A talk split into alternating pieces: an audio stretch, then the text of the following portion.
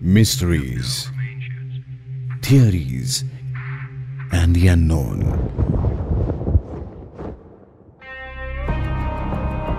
The India Classified Podcast, a Red FM original. जनवरी अठारह सौ सत्तावन उत्तर प्रदेश में यमुना नदी के किनारे बसा शहर मथुरा अमावस की उस रात में सर्द हवाओं में काँप रहा था। कोहरे की चादर ने पूरे शहर को ढका हुआ था। जहाँ नज़र जाती, वहाँ अंधेरा था। उस सर्द रात में एक गाँव के बाहर चौकीदार पहरा दे रहा था। यह चौकीदार अंग्रेज़ी सरकार के ऑर्डर्स पर वहाँ तैनात था। अचानक उसका ध्यान जंगल से आते घोड़े के पैरों की आवाज़ पर गया।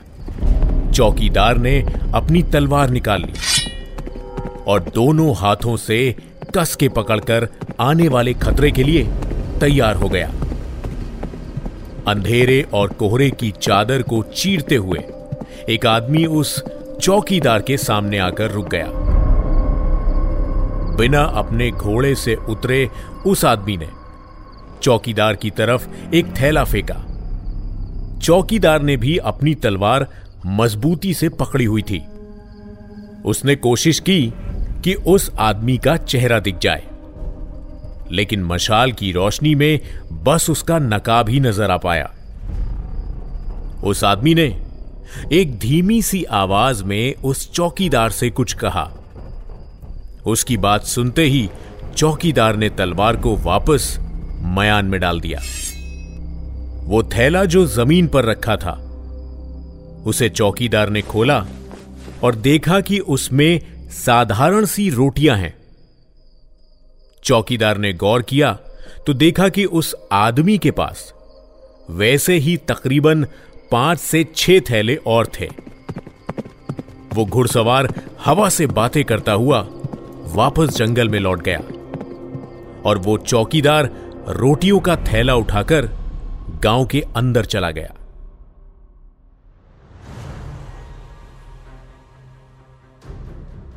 अगली सुबह ब्रिटिश ऑफिसर मार्क थॉर्नहिल, जो कि मथुरा के मजिस्ट्रेट थे, अपने स्टेशन पहुँचे तो उनके स्वागत के लिए उनके टेबल पर रोटियों का एक थैला रखा हुआ था। इंडिया क्लासिफाइड के इस एपिसोड में मैं आपको सुनाने जा रहा हूँ एक ऐतिहासिक किस्सा, जो शायद एक अनसॉल्व्ड मिस्ट्री है।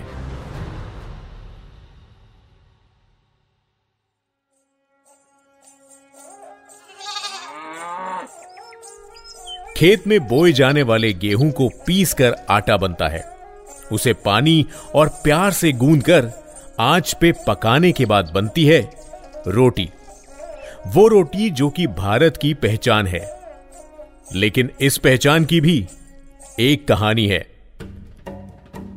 मैं हूँ पूरब, और इस एपिसोड में आप सुनने वाले हैं रोटी की एक ऐतिहासिक कहानी, और उससे जुड़ी एक मिस्ट्री जो आज तक मिस्ट्री है। उस वाकिये के बाद कई सवाल उभरते हैं। जिनका जवाब आज तक कोई भी नहीं दे पाया। वो घुड़सवार कौन था? कहाँ से आया था? उसका मकसद क्या था?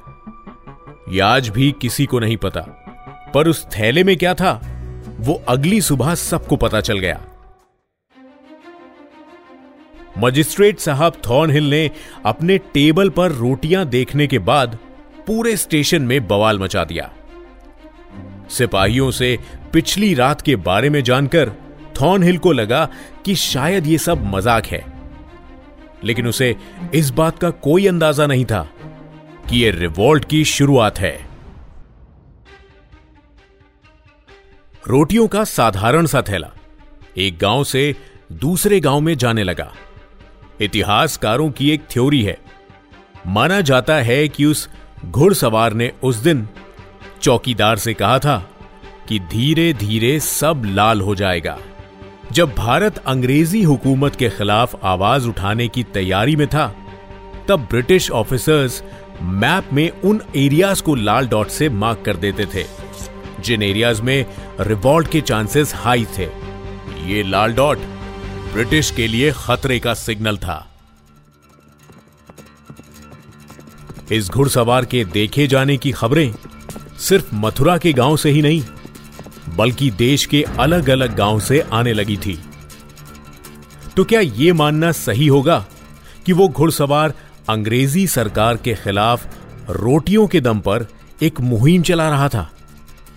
सब लाल हो जाएगा से उसका लक्ष्य यकीनन लोगों को अंग्रेज़ों के अत्याचार के खिलाफ एकजुट करना था, और शायद धीरे धीरे सब लाल हो भी रहा था।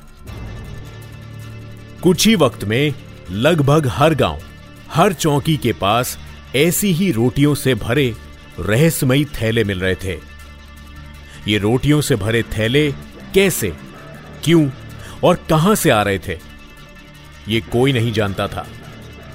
हर कोई एक घुड़सवार के बारे में ज़िक्र करता और इसके अलावा किसी को कोई जानकारी नहीं थी। किसी से कुछ भी पता ही नहीं लग पा रहा था। अनुमान लगाने वाले बहुत थे। लेकिन वेरीफाइड इंफॉर्मेशन कहीं से भी नहीं आ रही थी। उस घुड़सवार को आइडेंटिफाई किया जाता। उससे पहले ही ऑफिसर थॉर्नहिल को एक और चौंकाने वाली खबर मिली। भारत में उस समय तक ट्रेन भी ठीक से चलना शुरू नहीं हुई थी। लोग ट्रेवल करने के लिए घोड़े, बैलगाड़ी और पैदल सफ़र किया करते थे। साइकिल और ट्रेन का लोगों ने नाम भी नहीं सुना था। लेकिन थॉर्नहिल द्वारा करवाई जा रही रोटियों की जाँच में यह मालूम हुआ कि रात भर में ये रोटियाँ लगभग 300 किलोमीटर की दूरी तय करके दूसरे गाँव तक पहुंचाई जा रही हैं। इसकी स्पीड उस टाइम के ब्रिटिश मेल सर्विस की स्पीड से भी काफ़ी तेज थी। एक रात में करीब 300 किलोमीटर। इस बात ने सबको हैरान कर रखा था, क्योंकि एक रात में इस स्पीड से ट्रेवल करना उस वक्त मुमकिन ही नहीं था। नदी के रास्ते भी यह स्पीड अचीव करना बिल्कुल भी पॉसिबल नहीं था। ना सड़कें थी, ना पक्के रास्ते। तो फिर इस स्पीड से आखिर रोटियों के थैलों को कौन इतनी दूर तक पहुँचा रहा था? इसके पीछे का राज जानने के लिए कई प्रयास किए गए, लेकिन कोई इंफॉर्मेशन हाथ नहीं लगी। एक और दिलचस्प बात थी, आंदोलन को काफ़ी गुप्त और रहस्यमयी तरीके से चलाया जा रहा था। इसमें शामिल लोगों को इसकी पूरी जानकारी भी नहीं थी। ये स्पीड वाली बात पर अगर गौर करें तो कई थ्योरीज जन्म लेती हैं। क्या यह गति उस घुड़सवार के घोड़े की कोई रहस्यमयी ताकत थी। या हो सकता है कि वो घुड़सवार जो मथुरा के गाँव में एक सर्द रात में उस चौकीदार को दिखाई दिया था, वो घुड़सवार रोटियों के आंदोलन का एक अकेला सिपाही नहीं था, उसके जैसे कई थे। इधर ब्रिटिश ऑफिसर्स अपने अपने अनुमान लगा रहे थे और उधर देखते ही देखते रोटियाँ बनाने और बांटने का आंदोलन अपनी गति पकड़ चुका था। अठारह के रिवॉल्ट से रिलेटेड कुछ रेयर डॉक्यूमेंट्स में यह मेंशन किया गया है कि चपाती आंदोलन 5 मार्च अठारह सौ सत्तावन तक अवध से रोहिलखंड और फिर दिल्ली के साथ साथ नेपाल के बॉर्डर में कई सौ मील दूर तक पहुँच चुका था। ब्रिटेन के मीडिया हाउसेस में भी भारत के नकाब पहने घुड़सवार और रोटी आंदोलन की खबरें चर्चा में थी। कुछ अखबारों ने इन खबरों को छापा भी।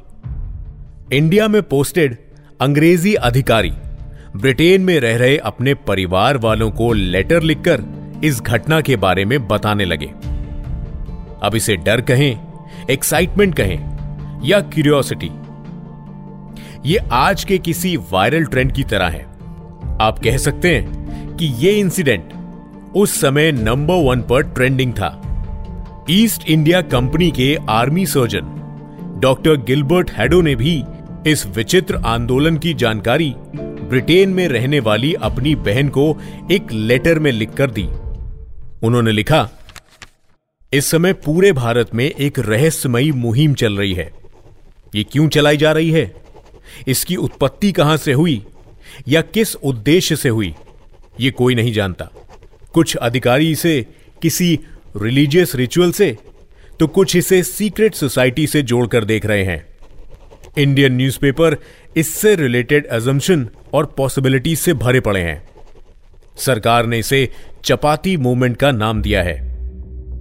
डॉक्टर हेडो के इस खत से साफ़ पता चलता है कि यह मूवमेंट ईस्ट इंडिया कंपनी के लिए परेशानी का सबब बन चुका था। अब वो किसी भी तरह इस मिस्ट्री को जल्द से जल्द सुलझाना चाहते थे।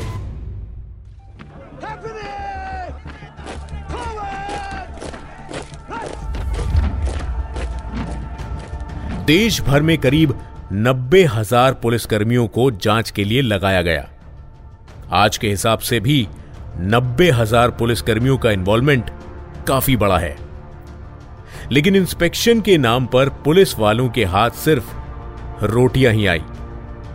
कुछ एक्सपर्ट्स का कहना था कि इन रोटियों और रोटियों के थैलों में कोई सीक्रेट मैसेज कोई साइन या कोई हथियार छुपा हो सकता है। अंग्रेज़ अधिकारियों को जब कुछ समझ में नहीं आया तो उन्होंने इस आंदोलन को रोकने के लिए अफवाह फैला दी कि सरकारी नमक और आटे में सुअर और गाय का मांस मिलाकर बेचा जा रहा है।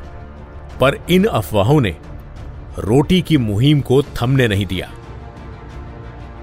अठारह की मिस्टीरियस रोटी मूवमेंट के बारे में। इतिहासकारों और स्कॉलर्स की भी अलग अलग थ्योरीज हैं। कुछ एक्सपर्ट्स का मानना है कि इस आंदोलन का मकसद अंग्रेज़ी सरकार का ध्यान भटकाना था, ताकि अठारह में प्लान किए जा रहे रिवॉल्ट की तैयारियों में दखल ना दे। एक्सपर्ट्स मानते हैं कि यह साइकोलॉजिकल वॉरफेयर का हिस्सा था। कई ब्रिटिश ऑथर और स्कॉलर्स ने इस मूवमेंट की सराहना की है। उनमें से जे के शेरर ने कहा है कि अगर इस रहस्यमयी मुहिम के पीछे का उद्देश्य ब्रिटिश सरकार को डराने और कंफ्यूज करने का था तो यह एक्सपेरिमेंट बहुत सक्सेसफुल रहा। इस मूवमेंट को साइकोलॉजिकल वॉरफेयर के अच्छे उदाहरण के रूप में देखा जा सकता है। मिस्टीरियस रोटी मूवमेंट हमारे मन में कई सवाल खड़े करता है। जैसे कि, चपाती आंदोलन का क्या मकसद था? इसकी नींव किसने रखी थी? कौन लोग थे इस मूवमेंट के पीछे? क्या सच में यह आंदोलन किसी सीक्रेट सोसाइटी के सदस्यों ने शुरू किया था? अगर हाँ तो कहीं यह वो सोसाइटी तो नहीं, जिसे अशोका द ग्रेट ने बनाया था? Nine unknown man? खराब सड़कों और ट्रांसपोर्टेशन की सुविधा ना होने के बाद भी एक रात में 300 किलोमीटर दूर तक रोटियाँ कैसे पहुंचाई जा रही थी? ये सभी सवाल एक रहस्य की तरह आज भी सवाल बने हुए हैं। हैरानी की बात यह है कि जो रोटी अंग्रेज़ों के पसीने छुड़ा रही थी, उसके बारे में हमारे इतिहासकारों ने क्यों नहीं बताया? या उसे उतनी इंपॉर्टेंस क्यों नहीं दी, जितनी इसे मिलनी चाहिए थी। इंडिया क्लासिफाइड के इस एपिसोड में इतना ही। मिस्टीरियस रोटी मूवमेंट के बारे में आपकी क्या राय है? हमें बताइए रेड एफएम पॉडकास्ट के official Instagram handle at the rate Red FM podcast पर, या मुझे मैसेज करने के लिए at the rate RJ Purab Instagram पर डीएम कीजिए। और अगर आप ईमेल भेजना चाहते हैं तो podcast at Red F M dot in पर मेल कीजिए यह था इंडिया क्लासिफाइड सीज़न टू का एक और एपिसोड आपसे मिलूँगा अगले एपिसोड में तब तक के लिए स्टे सेफ़ स्टे हैप्पी नमस्कार you were listening to Red podcast India Classified. Written by Dhruv Law. Vinay Maurya. Audio designed by Ayush Mehra. Vinay Maurya. Creative direction by Dhruv Law. Send your feedback and suggestions. Write to us at podcast at redfm.in.